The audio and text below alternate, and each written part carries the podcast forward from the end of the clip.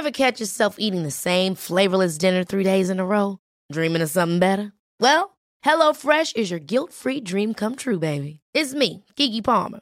Let's wake up those taste buds with hot, juicy pecan-crusted chicken or garlic butter shrimp scampi. Mm. Hello Fresh. Stop dreaming of all the delicious possibilities and dig in at HelloFresh.com. Let's get this dinner party started. Many of us have those stubborn pounds that seem impossible to lose, no matter how good we eat or how hard we work out. My solution is PlushCare. PlushCare is a leading telehealth provider with doctors who are there for you day and night to partner with you in your weight loss journey. They can prescribe FDA-approved weight loss medications like Wegovy and Zepbound for those who qualify. Plus, they accept most insurance plans. To get started, visit plushcare.com slash weight loss. That's plushcare.com slash weight loss.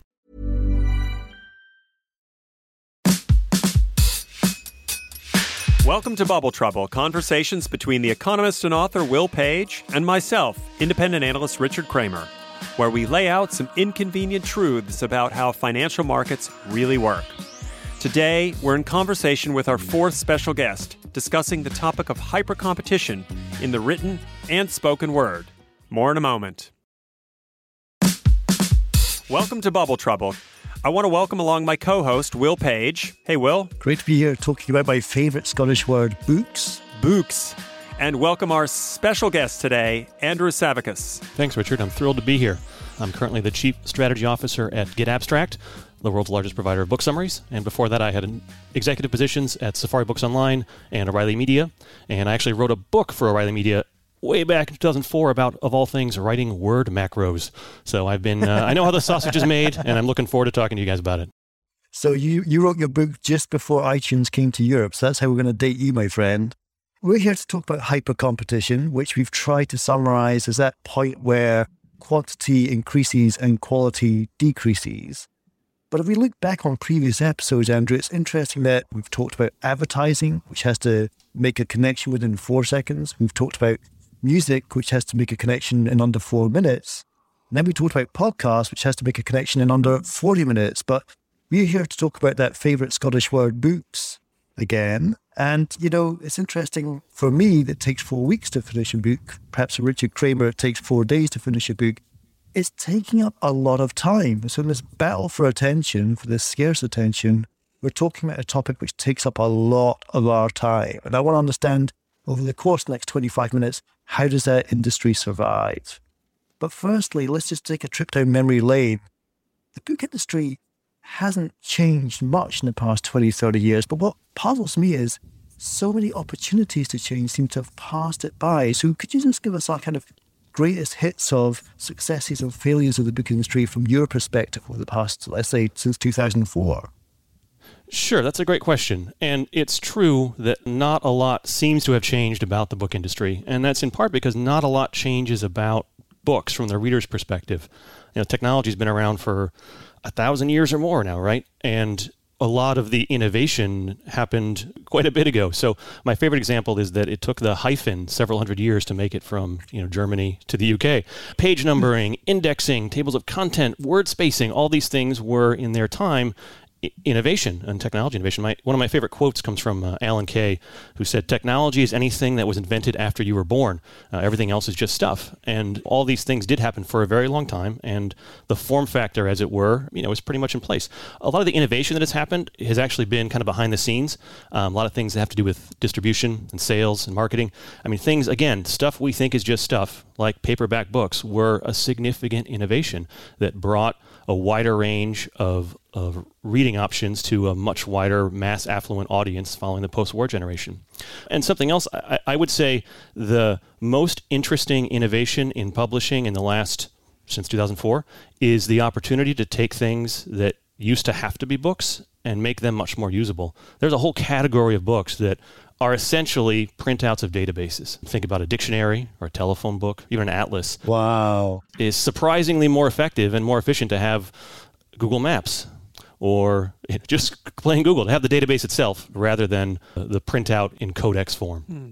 Yeah, one of the things that springs to mind is when I first came to London 30 years ago, living without a London A to Z book which came in every size from three inches diagonal to 15 or 16 inches diagonal. I mean, living without the A to Z in London was impossible. And now I guess they're just museum relics. Now, since this podcast is constantly thinking about markets and how they affect the way we think and the language they use, can you talk us through what I know has become an incredibly concentrated ownership structure in the book industry with these sort of giant conglomerates? Was this really driven by industrial logic that really it was only one of these giant publishers that could take a popular title and translate it into the 86 languages that potentially were markets for it? Or was it driven by the kind of financial imperative or logic, if you want to call it that, that we're constantly debunking on this podcast, where the beneficiaries are more the private equity funds or shareholders, less the companies themselves or the end, end consumers of the product? It's an interesting evolution of the industry that you know people who live through it have fascinating stories to tell about how it went from this very cordial old school old boys club of famous authors coming through and having three martini lunches and this great fun time to be in places like New York and London.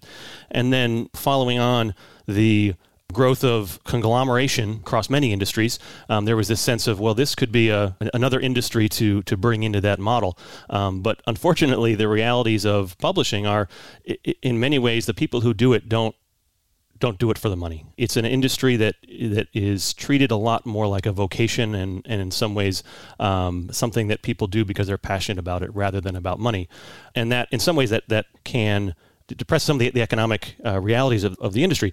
And one of my favorite stories is that when General Electric acquired RCA in 1986, at the time at least, it was a very well run company. It immediately shut down two underperforming divisions that did not meet its standards of profitability. The first was a poultry grower, and the second was Random House. Um, Yeah, I was going to say that, Will, that sounds a heck of a lot like the music industry because in other podcasts about hyper competition, we've wondered what prompts the, is it 65,000 tracks that are uploaded to Spotify every week from people's bedrooms with. Every day, every day, every day. Every day. And we obviously don't all have the wherewithal to write a book every day, but it sounds like you're, you're dealing with a huge uh, explosion of supply and very little ways to monetize that in terms of profitable demand. That's exactly right. And so there are two really important categories of books to think about. One is the front list, and this is the books that a publishing company, in broad strokes, the new books they publish in a given year, for example. Hmm. The other category is the backlist, which is everything they have already published in the past and a, a, huge amount of the profits in publishing come from the backlist because those costs have already been spent and so it's mm. besides the the marginal cost of printing a new book um, it's a significant source of profit for a publishing industry uh, the front list is become quite a battleground as you pointed out the number of titles being published has exploded and so the number of copies a publisher can expect to sell of a given book has gone down mm. and so wow. they have to in this frantic sort of treadmill of publishing more titles to earn the same amount of revenue, which continues to feed the oversupply. Um, and at the same time, the backlist, which used to be maybe a few hundred thousand titles, is now pushing 20 million because nothing ever has to go out of print anymore. And those two things together have dramatically altered the economics of the industry and driven a lot of the consolidation that you're seeing. You reminded me of one of my favorite childhood books, Alice in Wonderland, and the famous Red Queen race, where it said you have to run as fast as you possibly can just in order to stand still. That's exactly right. That's the situation that we're in, where it's a very logical response to say, well, if my average revenue per title is going down, I can solve that by printing more or publishing more titles. Um, but again, it just feeds into this treadmill. So, how come no one of these financially minded publishers has set, taken the approach that, look, you know what? Let's just diminish the importance of this front list. Let's not publish so many titles and let's just milk that back catalog because we certainly see that, and Will can speak to this in the music industry where the rights of of artists that are now dead and buried are transacting from hand to hand for hundreds of millions. That's right, Richard. Just to jump in quickly, I think the Universal IPO prospectus said that 30% of their business was frontline and 70% was catalog. The money's made at the back, not at the front of the release schedule. So hasn't any clever private equity boffin said, you know what, we'll buy one of these publishers, stop publishing books, and and just milk the, the long dead authors that we can we have the rights for? Yeah, I mean, you do see some of that you know the challenge there is you have something of the the kind of Lindy effect here, and that there is some older catalog that will continue to sell indefinitely, but mm. especially stuff that is published more recently because it has to compete with such a broad volume, the sort of the, the, the shelf life, pardon the pun, keeps getting smaller and smaller for a lot mm. of titles. And so, you know, you may have this significant catalog that can earn revenue for a long period of time, but there is a degree of decay there. And the last thing someone looking at growth wants is is decay, right? That said, there has been some interesting models developed. So I'm thinking of Open Road Media, for example, which, you know, got into the business of of going through um, backlists and finding popular titles that were not currently licensed for ebooks and mm. acquiring the licenses from the authors, the author's estate, and publishing new editions of those, and has created a, a quite nice business uh, around that. So you see some of that innovation, but a lot of it is, you know, to your point, you've got this this valuable asset, but it does have a decay function to it, and that's something that a lot of those growth-minded people are going to shy away from. And if I could pick up on just two things very quickly that you mentioned. One is you talked about shelf space, and then just ahead of using the word books, you use that sort of elusive fifth letter of the language, E, which which clearly e-commerce has had a huge change in how that shelf space is considered because we're not talking about the 50 or 100,000 titles that a bookshop can put on the shelves anymore. We're talking about the 20 million in in the Amazon or or any other purveyor's warehouse. So how has the the process of of producing those books and storing them and delivering them to consumers changed with that huge wave of e-commerce that we've seen taken over the publishing world in the past 20 years? And indeed maybe ebooks not having had the impact that some people thought they would have 10 15 20 years ago Sure, Richard. Uh, I'm going to separate your, your two E's there. There's the e commerce side, and the story there is, I think, the one that everyone talks about and knows about in the publishing industry, and that's Amazon. It's always been an industry where there was very little connection between a publishing company and the end reader. Publishing has long been a B2B business where you had sales reps calling on accounts and selling books to retailers. And at one point, it was a lot of independence, and then over time, you had the chains. And then as you moved into the e commerce age, it's really just Amazon in terms of driving e-commerce sales. And there's some, you know, recently you have bookshop.org, for example, which is, you know, done tens of millions of dollars in sales, but that's that's nothing compared to what, what Amazon does. Right. And, you know, the, the challenge there is you know, publishers were never great at, at selling direct anyway. That wasn't their business. And, and no one else figured out how to successfully compete with Amazon at a large scale. I'd like to think that my one of my prior employers, O'Reilly Media, we had a, a great direct business there, but that was in some, something of a niche within the industry. On the ebook side, I, I will be the first to admit I was one of the ones that thought it was really going to take over the world and it was going to be, you know, quickly the majority of reading was going to be electronic. And, and I, I certainly will acknowledge uh, being wrong about that. At the same time, it has um, allowed us to use the mobile devices we carry around with us all the time as always on 24 7 bookstores. Um, and for a certain kind of book and a certain kind of reader, it's a tremendous new opportunity to access material. But to the point earlier about the level of time commitment a book requires, it's just a lot harder to fit into your day, especially the days that we keep chopping up, as compared with all the other you know endorphin friendly entertainment candy that we can fill our our screens with. Before we get to the break, a very quick anecdote and then a question for you. Um, when I learned that my book Tarzan Economics Eight Principles in Pivoting Through Disruption was in production, this is right about the second week of January of this year. I called up Adrian Furnham, a very famous organizational psychologist at UCL, 45 books to his name, 5,000 published papers. And I was crying. I was like, Adrian, finally, somewhere in the middle of England, somebody is producing 30,000 copies of my book, a book dedicated to my parents. It's happening, Adrian. And his words were, Well done, Will. Remember, he is a psychologist. Well done, Will. Congratulations. You're very talented. The book will be a great success.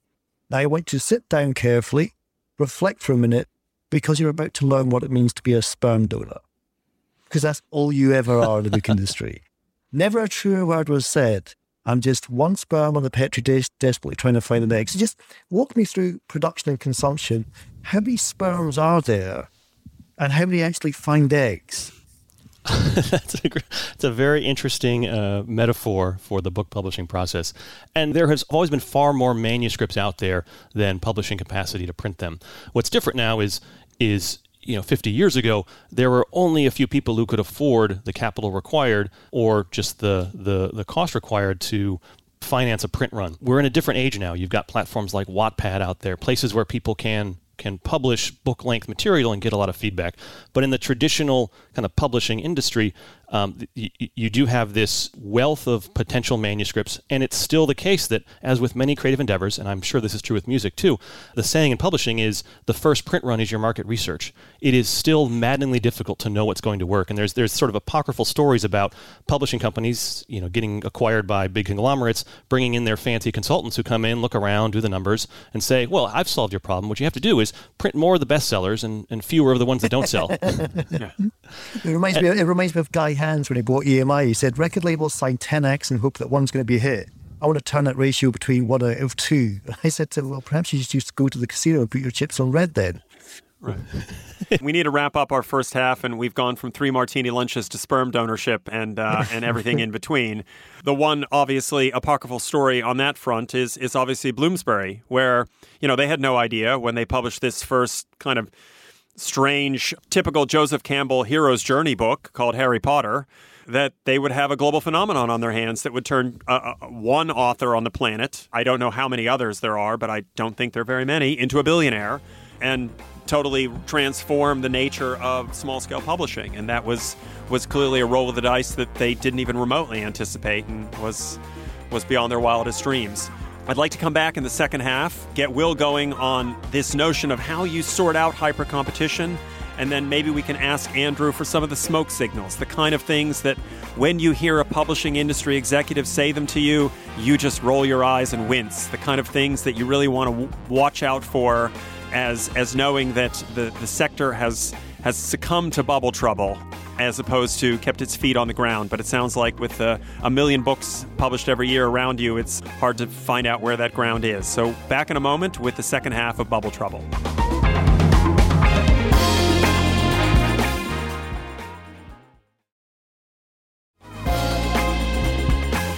Back again with part two of Bubble Trouble, where this time we're discussing hyper competition in the world of books. That's books with three O's, not two in Scotland. And we're here with Andrew Savikas, who knows more than anyone else about the book industry, but given that everyone else seems to know nothing, that's a pretty low bar. But we are certainly enjoying your insights, Andrew. Let's come back to sperm donors. As an author who has produced some sperm, desperately trying to find an egg and make this book a success, there is an awful lot of sperm coming out this year. And I'm interested in this balance of how many misses do you need to have in order to get a hit? So, talk me through ratios, talk me through returns, talk me through the way that the publishers go to the casino in order to get that one sperm to get lucky with that one egg. Give me the odds. Fair enough. The odds, uh, unfortunately, are not very good. The last data point I could find is, is a little bit, uh, a few years back now. Um, but I want a petri dish and I'm getting cold here, man. You got to get me this egg. but looking at, uh, according to Nielsen Bookscan, which tracks point of sale data for booksellers, about two percent of the books published uh, sold in a year uh, have sales of more than more than five thousand copies.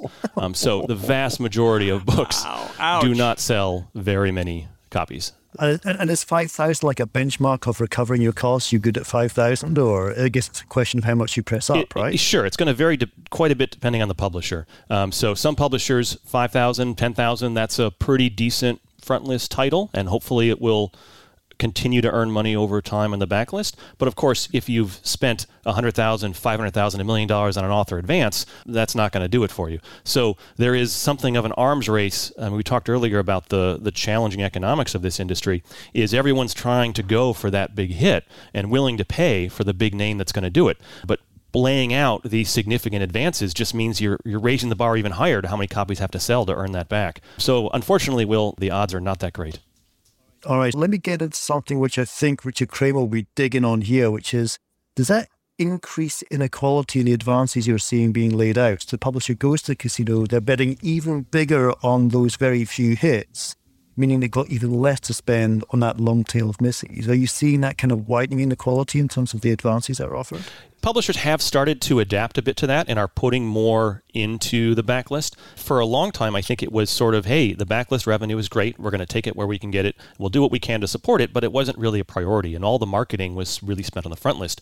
And what publishers have figured out is a positive thing about having no book ever go out of print is that when a current something you know happens in the news um, that brings up a topic. For example, last year, all of a sudden there was a significant interest in books about the 1918 Spanish flu, and a lot of these titles had probably barely sold anything in the last 10 or 20 years, and all of a sudden, because they were there, they could they could drive sales. And publishers have started to figure out if they're careful and cautious and thoughtful about it, they can do targeted Facebook ads and drive sales and interest in backlist titles along with current events things happening in the news, which which does help. So one of the things in in Bubble Trouble we're really interested in is is the way in which uh, companies or industries are obliged to kind of stay in their lane or realize that they need to get in another one. And we've seen these big advances for big names, whether it's the Obamas, and we see the treadmill of of whether it's Lee Child or Tom Clancy, the kind of the mega hits that you know are going to come out with a book every year. But I'm also mindful that seeing Will do his book, Tarzan Economics, He's got a book, he's got a website, he's got a podcast, he does media, he does speaking events. How is the industry coping with this sort of structural change from publishing, which is let's let's produce a bunch of pages, glue them together and ship them out in cardboard boxes to a much broader range of multimedia they've got to do in terms of promotion and even in terms of ways to monetize the exact same content but not by publishing it. Yeah, that's a great question. And there's a fascinating kind of paradox in the publishing industry around this. So, you, know, you mentioned someone like Tom Clancy or, you know, Will Page, similarly famous authors. Um, to be successful in the modern media ecosystem, you do need what's referred to in the industry as a platform. You know, what you know, what's your newsletter size? What's your Twitter following? How many people are you on Instagram? What's your blog look like? And the more you already have that, the more attractive you are to a publisher. Mm. Um, at the same time, the more you have that, the less you actually need the publisher. And so there's this really interesting tension there where the publishers are saying, Well, I'd love to look at your manuscript. Tell me more about your platform because they know that's a really effective means of growing an audience and helping to market the book. At the same time, uh, a lot of people who do have those are saying, You know, I'm only getting this small point of the percentage of the revenue. You're supposed to be doing all the work here. Yeah, that's right. The ratio, the publisher owns 80% of your book, but you're asked to do 80% of the work. I haven't met an author who hasn't irked at that observation. They just couldn't do the math themselves. Absolutely. And at the same time, there is certainly an interest, I think, among some publishers to try to do more to support authors, but building websites and helping grow social media accounts is not in the core competencies of the publishing industry. And it's, yeah. it's a big challenge. Yeah, my publisher asked me, well, a data dashboard was, assuming it was something that you found on your car. Rich is going to get you smoking on some signals, but before we get into that, I want to get this NFT question covered off because a lot of talk about NFTs and music, as you know. Uh, NFTs are spreading into other forms of media, and there's been some articles about NFTs for books. Can you tackle it in two steps for me? Firstly, just walk me through the copyright issue around NFTs. My understanding is as soon as a retailer purchases a book from a wholesaler, that book is officially public domain, the doctrine of fair sale. Then, secondly, if you were to do an NFT for a book, is it the book that's NFT'd or is it the art that actually becomes NFT? But let's go to the copyright question first. Sure. And I'll preface this by saying I am not a lawyer, but what I understand about this is you're absolutely right. There is this notion mm. of the mm-hmm. first sale doctrine. And if you go to your bookstore and you buy the book, then you can do what you'd like with it in terms of reselling it to a used bookstore or giving it to a friend or you know, doing other things. But you can't do it with a digital book. Aha, that's the thing. So if you, all of us, every day, multiple times a day, click through lots of terms of services and check boxes and say, yeah, I agree, whatever, right? We call that the data donation agreement. Uh, that is what I, I regularly refer to that as the that is the data donation agreement. I have agreed to donate all of my data without ever reading. And the privacy policies of Google, Facebook, Microsoft, Amazon, all these guys, they are somewhere between seven and twelve thousand words long. Richard, I don't know whether you got the Pfizer vaccine, but we've got to get you to Congress quickly because they're discussing this right now. So the part of the data donation agreement that uh, you sign when you buy an ebook is that you're not actually buying an ebook. You are licensing that book from the retailer, and that's the difference there. So that's why you have this this inability to you know resell an ebook, at least in, in, in most places where you buy them today. On the NFT side, you know, this is still the Wild West with NFTs, and there's lots of different ways to, to, to, do this. And certainly, some people in the publishing industry are thinking, well, if this is this unique, identifiable digital thing, can't that function as a form of copy protection or something like that on, on an ebook? Mm, I don't think quite so. There's nothing that would prevent someone from just like you know, if, if the NFT is pointing to ownership of a GIF, someone else could just copy that GIF themselves. Same thing with the content there two things that I, I, think are interesting with NFTs is one is creating collectible editions where you are not just selling the book, you're selling some limited thing that probably entitles you to access to the author or something like that. I think an NFT is a great way to implement that behind the scenes, the sort of plumbing of it. The other side of it is the way that rights are managed in the industry is still, at least in my view, pretty inefficient compared to what we do in other industries. And, you know, I know, Will, I learned a lot about the way rights societies work in reading your book. And, and there's really nothing like that and, and nowhere near at the scale of efficiency there. And I, I wonder if there's an opportunity to apply the technology that underpins NFTs to, rather than just sort of silly cat GIFs, um, you know, facilitate uh, better transactions for books just a quick one, and I'll hand you over to Richard to get you smoking. But there is still no efficient way to license lyrics and books, which is why you never see lyrics and books. Lyrics should be all over books. Books are personal, lyrics are personal, but you cannot get a license for lyrics and books. Richard, let's get smoking. Yeah. Um, so, what we try to do on Bubble Trouble is give everyday people uh, the tools to understand when there's bubbles forming and there could be trouble looking at the language of the markets. And, and certainly in industry after industry, there have to be those couple of things that you hear top management say. One of my favorite examples is, you know, when managements use the word strong. We had another strong set of titles this quarter. Well, what does that mean? They were weightlifting books. Who knows? Um, or they just were very heavy books because we did them all in hardback with laminated pages. Uh, Richie, Richie, I've, I've got a better one. I've got a better one in music, when you have to give feedback on an album you never listened to, you simply describe it as being too angular. Hey, Andrew, that record you released, it was a little too angular. Make it less angular, you got a hit. In books, I've seen this expression used time and time again, Andrew, and you're going to wince when I say this.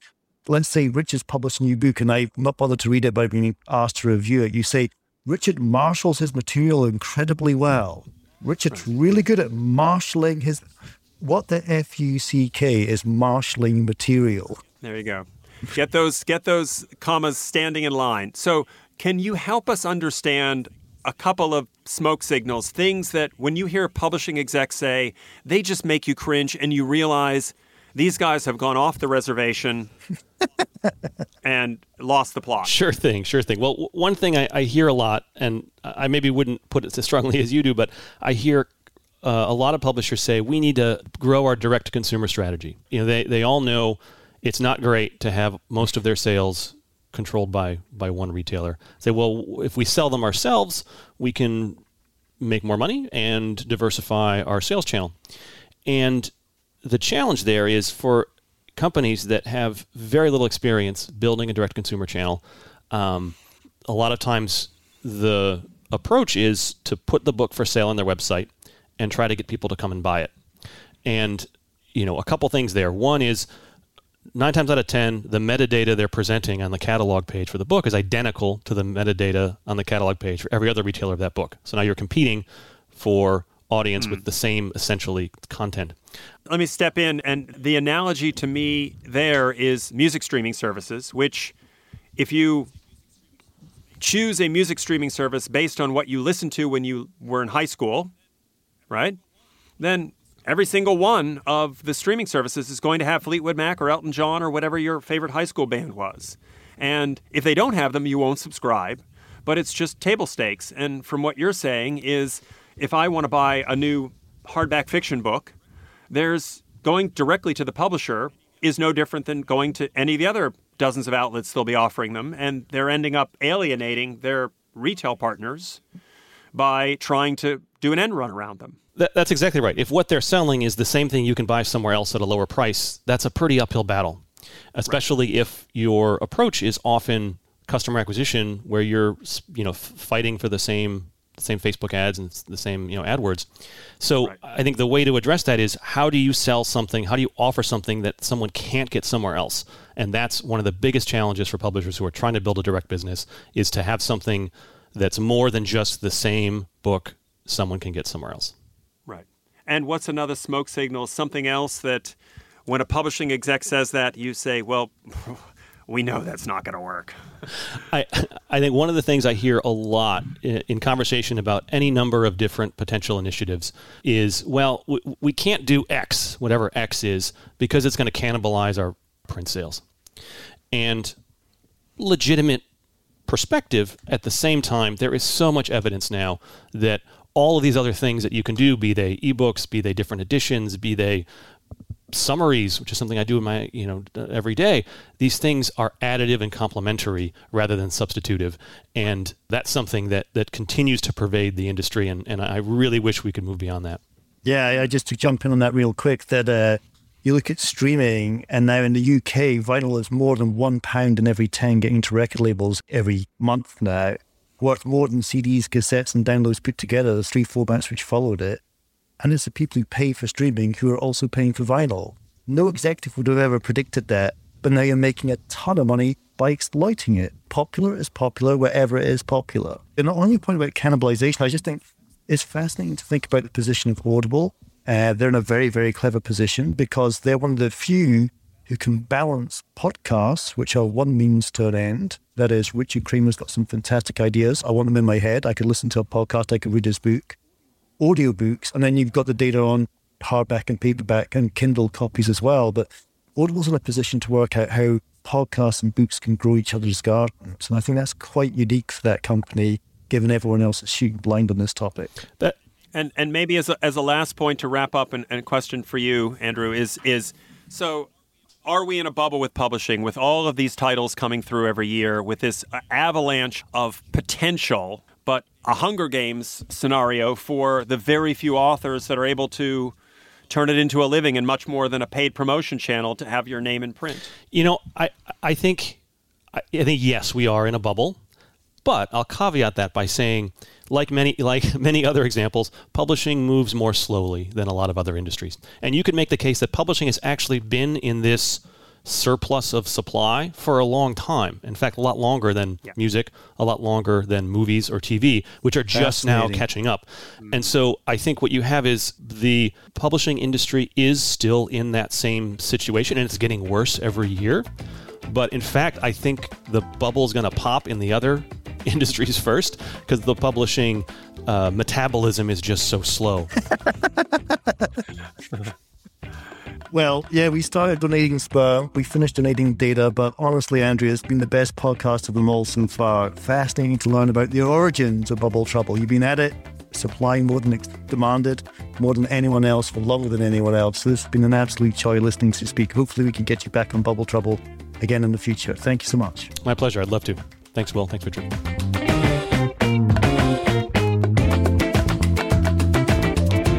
If you're new to Bubble Trouble, we hope you'll follow the show wherever you listen to podcasts. Bubble Trouble is produced by Eric Nuzum, Jesse Baker, and Julia Nat at Magnificent Noise. You can learn more at bubbletroublepodcast.com. Will Page and I will see you next time.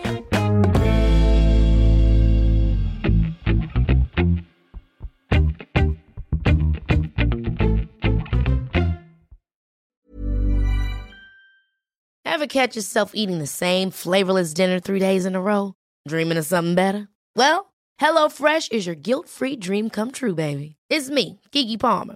Let's wake up those taste buds with hot, juicy pecan crusted chicken or garlic butter shrimp scampi. Mm. Hello Fresh. Stop dreaming of all the delicious possibilities and dig in at HelloFresh.com. Let's get this dinner party started. Hi, I'm Daniel, founder of Pretty Litter. Did you know cats tend to hide symptoms of sickness and pain? I learned this the hard way after losing my cat, Gingy. So I created Pretty Litter, a health monitoring litter that helps detect early signs of illness by changing colors, saving you money and potentially your cat's life. Pretty Litter is veterinarian developed, and it's the easiest way to keep tabs on your fur baby's health right at home. Go to prettylitter.com and use code ACAST for 20% off your first order and a free cat toy. Terms and conditions apply. See site for details.